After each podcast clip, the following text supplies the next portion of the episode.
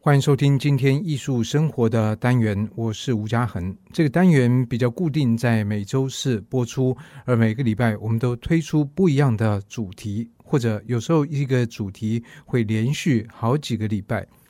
而在从今天的节目开始呢，我们会制作一连串的节目，主题放在巴赫在郭怡美书店。而透过今天这一集，也是来介绍一下，来解释一下这个名词到底代表什么概念，以及在这个名词之下还有些什么样的内涵。那么，巴赫也就是 Johann Sebastian Bach 的中文译名，他是十七到十八世纪的日耳曼的音乐家，人称音乐之父。虽然我认为这是一个非常错误的名称，因为在巴赫之前，欧洲的音乐已经有了上千年的基础，所以把它称为音乐之父，为了要来强调它的重要性。但是不明就里的人就有可能误解或曲解了这个名词的意涵。而在三月，从三月四号到三月三十一号，在大稻城迪化街的郭怡美书店。将会有一连串的音乐活动，都是以巴赫为主题。那至于为什么是选择巴赫呢？原因有两个。第一个，巴赫是出生在一六八五年的三月，所以三月算是巴赫的庆生吧。为这位作曲家来纪念，透过种种的方式，其实每年都有人在进行。而在今年，在郭怡美书店，这是选择了用音乐的方式来纪念这一位音乐家。而为什么选择巴赫？第二个理由就是巴赫的作品，第一个非常的多，他留下了有管风琴、有键盘，或者是人声，而领域也跨及了世俗音乐跟宗教音乐。而更重要的是，在很多巴赫的作品，他并没有明指是给什么样的乐器来写，那即使是有它特定的乐器，可是透过改编，往往也会有相当好的效果。所以巴赫虽然也可以按照他的曲谱来忠实的演出，但是加以改编的作品和诠释也非常的多。所以在三月这为期一个月的时间里面，我们邀请了十位各自不同乐器的独奏家，然后规划了十七场的演出，地点就在开幕没多久，而且受到相当多瞩目的郭义美书店。这家书店坐落在迪化街上，它的前身是郭义美商行以前的这个建筑。而建筑这个房舍的，就是当年大稻城的富商郭乌龙先生。算一算，这个房子跟迪化街很多的老屋一样，都有差不多一百年的历史。而这个空间在最近由郭乌龙先生的后人读书共和国的社长郭崇新先生把它租回来，然后来开了这一家郭怡美书店，既是呼应郭崇新先生他的专业。也是在纪念先人。由于这个书店的空间说起来其实并不小，当然以现在的连锁书店的角度来看，它的面积不见得很大。但是呢，在这里的空间就有如许多迪化街老屋一样，都是有前后栋，而中间有一个天井。而以现在郭怡美书店所使用的空间来讲，它前栋有三层，而后栋有两层。在这样的老屋里面来进行音乐活动，在迪化街上面可以说有好几个地方在这样的做。我自己在过去一年来，也在迪化街上头的 Antique Bar 一九零零规划了好些场的音乐会。我发现我自己实际的经验就是，这些老屋由于它的屋顶挑得非常高，而它的建材也混合了有包括木头跟石材，所以声响效果相当好。一方面，乐器的声音可以得到充分的共鸣舒展；而另外一个，我觉得有个好处是，很多或者应该说绝大多数的表演厅无法企及的好处，就是它的空间相对来讲是比较小的。当然，所谓小。它还是比一般人家的客厅来得大，不过就一个音乐会的演出场所，在这里大概容纳个三四十个人就已经相当拥挤了。所以，当音乐会的人数是设定在三十人左右的时候，这其实是一个相当接近而且亲密的场所。在这里演奏音乐，许多的细节都可以被察知。所以，这代表两件事情：第一个，当他演奏的好的时候，他能够传递的效果、情感或声响的细微的差别，都是可以轻易的被接收到。当然，另外一方面，如果演奏家有些许的差错，或者说他的表现不是很好的话，在这里也听得格外的明显。所以在这里演出音乐的话，对音乐家本身就是一个考验。但是我们不见得要用一种比较考验这种角度来看待，而是把它看成一个演奏者与听众之间的良性的循环。当演奏者投射他的感情，透过这声音把它投射出去的时候，而接受这一端可能可以感受到这种情感，进而有了一个正面的回馈，而演奏者又听到这样的正面回馈，又让他在音乐的表现上更加的淋漓尽致。而且根据过去的经验，在这样的一个场合里面来演奏音乐。很多人不见得是习惯这样的音乐，他只是来做一个尝试。当然，有些人对这样音乐相当的熟悉，也知道门道在哪里。不过，在这里的演出好处就是，他可以尽可能的去满足不同的动机、不同状态的听众。因为在这里，我们设定的音乐演出的长度大概是一小时到一小时半之间，所以这个时间并不是那么长。因为我也注意到，对于有些人来讲，在音乐厅里面听音乐其实不是享受，而是折磨。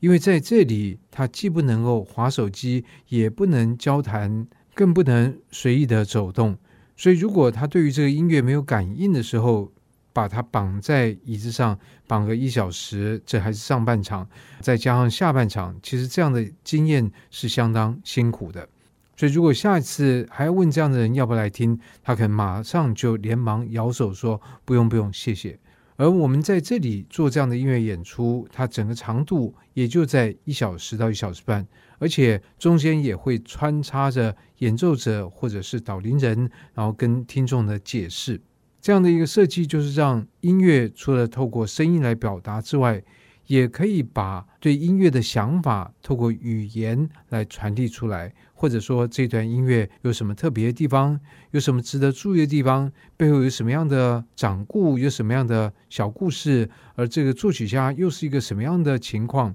所以，当这样的内容穿插在音乐演出之中的时候，就会让人觉得这个音乐是可亲的。另外，在这里，它的也不像一般的音乐厅的演奏这么样的呃拘谨，它是有饮料可以喝、可以点，所以中间还有中场的休息，所以在这里可以听听音乐、聊聊天，然后听听人说话，呃，这一小时或一小时半的时间很快的也就过去。而当这个时间结束的时候，可能我们不会感觉到一种太过压抑的、太过拘束的气氛，而是觉得非常的。舒畅，而在这个背后呢，其实还有一个想法，就是我们其实会提到一个字叫做 professional，也就是专业人士。我们把它跟另外一个词来相对，就是 amateur。amateur 在我们现在概念呢，就是业余，而相对的 professional 则是专业。我们是一个非常讲究专业精神的时代，我们相信做任何事都有它的专业。而这个专业需要时间累积，需要技巧的训练，才能够达到让一件事情的进行变得炉火纯青的地步。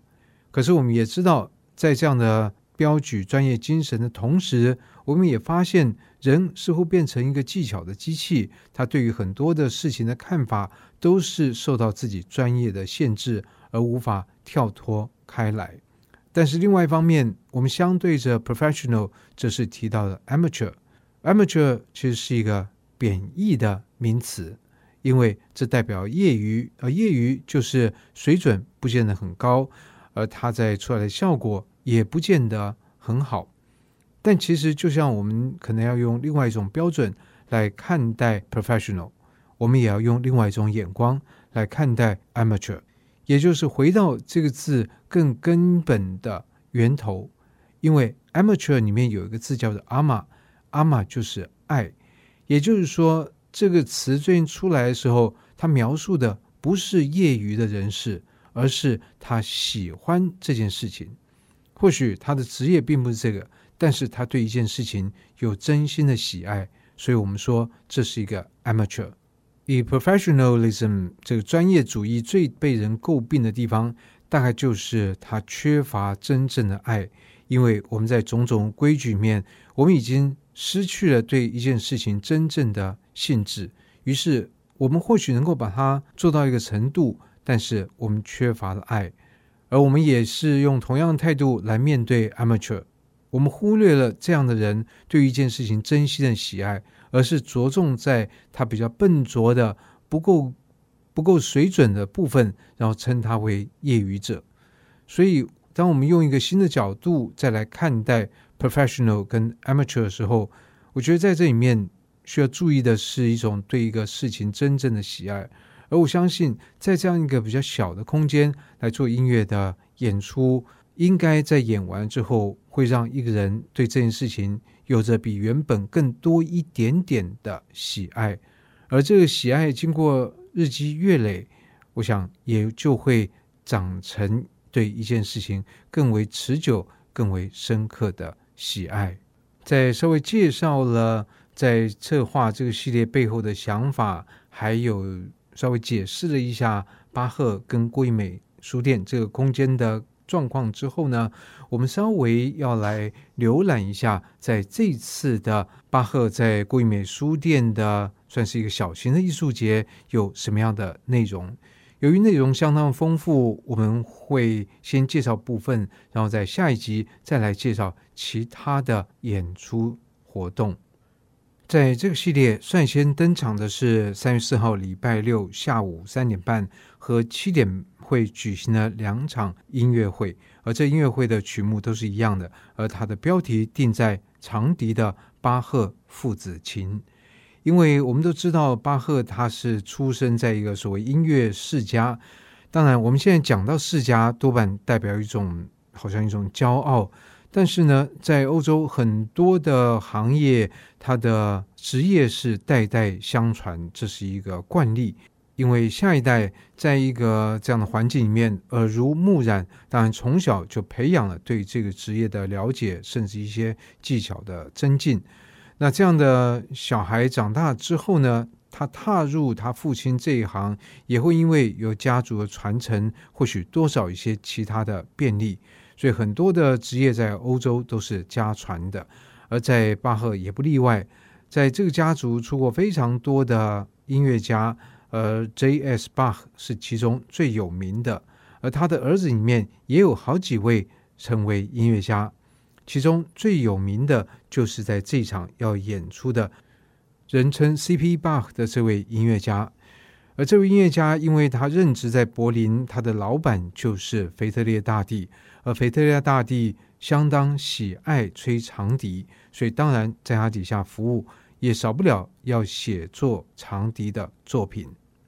在这场演出中的曲目就会吹奏 C.P. Bach 的 A 小调长笛奏鸣曲，而搭配的是他的爸爸 J.S. Bach 所写的长笛组曲，而且挑选的同样也是 A 小调，所以在调性上一样，意味着呢。这个音乐上面虽然是出自不同的作曲家之手，但是却会有一种可以接轨的感觉。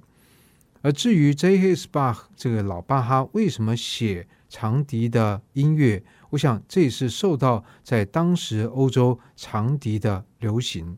而这股风潮的源头就在法国的宫廷。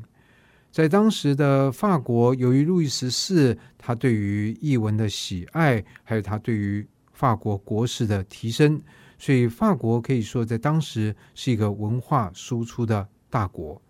路易十四的一举一动，他所喜爱的事情，其他这些欧洲大小贵族都争相仿效。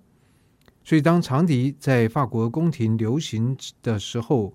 其他地方也就赶上这样的风潮，来购置长笛，或者命令在他底下的这些音乐家、作曲家也要来写作长笛的作品。所以在这场音乐会，就会由毕业自国立巴黎高等音乐院的欧嘉文来担任独奏。刚才我们说到，在这样的空间里面的音乐家，一定技巧非常高超。我想欧嘉文绝对是合于这样的标准跟严苛的要求。一方面，他所毕业的巴黎高等音乐院是非常有名的，就是我们一般说巴黎音乐院指的就是这间学校。同时，他也参加了一些国际的赛事，包括在二零一五年得到第九届意大利的 Cimarosa 国际长笛大赛第二名。也在日本琵琶湖国际长笛大赛首奖和观众票选奖。另外，在三月三十一号也有一场蛮有趣的，而且很特别的组合，就是由欧嘉文吹长笛，再搭配长荣交响乐团伸缩号，也就是长号首席刘奕男两个人来联手举行音乐会。所以，一个是长笛，一个是长号。这两件乐器都有长，可是很不一样。一个是我们说是木管乐器，而长号则是铜管乐器。不过，虽然这两件乐器其实在现在都是用金属所制成，那透过这两件乐器的搭配来各自演奏巴哈的音乐，也是一个蛮有趣的听觉的经验。而刚才我们提到这个长笛是金属所制，这是现代的长笛。在三月二十六号，也有另外一场，则是由张硕宇吹奏巴洛克古长笛，再搭配阮秀慈弹奏大键琴，呈现巴赫的作品。所以在这场音乐会里面，虽然也是长笛，可是，在木头所制的巴洛克长笛，它所发出的声响，跟欧嘉文用现代长笛来诠释巴哈，其实是风味相当不同的。今天这集呢，我们再介绍一场音乐会，就是在三月五号礼拜天的下午跟晚上，我们很高兴能够邀请到大提琴家吕超伦来演出巴赫的作品。所以我们这样讲，我想有些人可能会想到，我们要演出的是巴赫所写的无伴奏大提琴组曲。没错，就是这个作品。但是呢，很特别的是。在这两场音乐会里面，我们会演奏全本的组曲。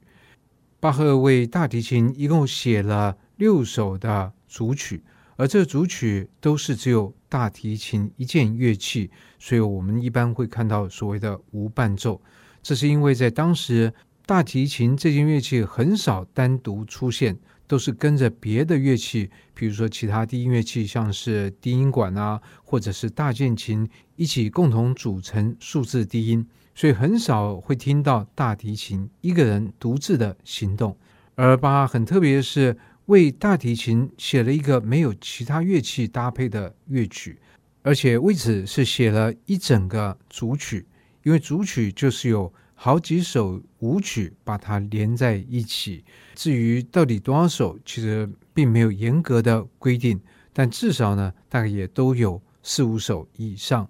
而巴哈不仅是写了一个组曲，而是写了六首组曲，而这六首组曲到现在已经成为大提琴家的试金石，而且往往也是音乐会必演的。我有注意到近年来。来台湾演出的国外大提琴家，即使曲目没有安排巴赫的作品，大概毫无例外的在安可曲都会演奏巴赫无伴奏大提琴组曲的选曲。那另外，如果说以这个曲目为号召来举行音乐会，那也有，不过要欣赏完整的六首组曲，相对的机会就不是很多。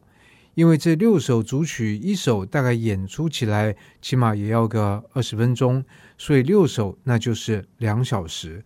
这个长度对于一般音乐会的长度是比较长了一些，所以不太常在音乐会的曲目里面看到完整的演出。那即使是完整演出，也不会是这样的小规模的。那当然，或许有人会觉得，哇，那这样的话，这次演奏全本，岂不听起来会很累吗？所以我们把它拆成下午跟晚上两场，而且在这样的演出，也因为这个场地的比较亲密的一种特质，所以在演出之中也会穿插吕超伦老师他的讲解。而吕老师其实是一个非常风趣的大提琴家，他本身是从茱莉亚音乐院和耶鲁大学毕业，所以也都是系出名门，系出名校。而他演出的足迹不仅是在台湾，也包括在国外。他演奏曾经被纽约的乐评季刊称赞为极为优秀的大提琴家，又有真正的音乐性，而且具有舞台的沟通魅力。此外，他也在二零零九年世运会的闭幕典礼担任独奏，甚至国片的《海角七号》总铺师的大提琴配乐，他也参与其中。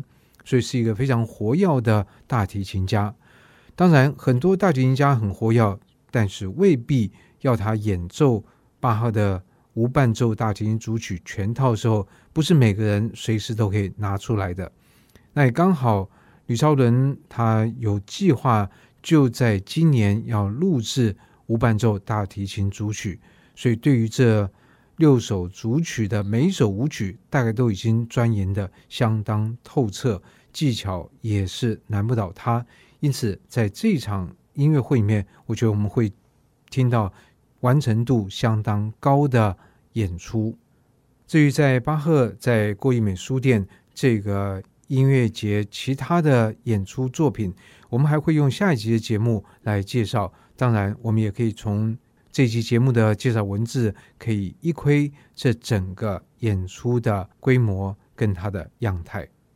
这个特别企划既然介绍的是音乐会，介绍的是音乐家，不听一听这些音乐家的演出有点说不过去。不过音乐会演出的曲目，我们不一定会有录音，因为这是在未来才会发生。所以，我们接下来在节目最后欣赏的是在三月四号演出的长笛家欧嘉文所吹奏的法国作曲家法兰克写的小提琴奏鸣曲，这改编给长笛来演出。既然是写给小提琴的奏鸣曲，里头对于技巧要求是相当高的，更何况在改编给长笛之后，势必还会出一些新的技巧的难题。我们从这音乐里面就可以听到欧嘉文他的技巧和音乐性的展现。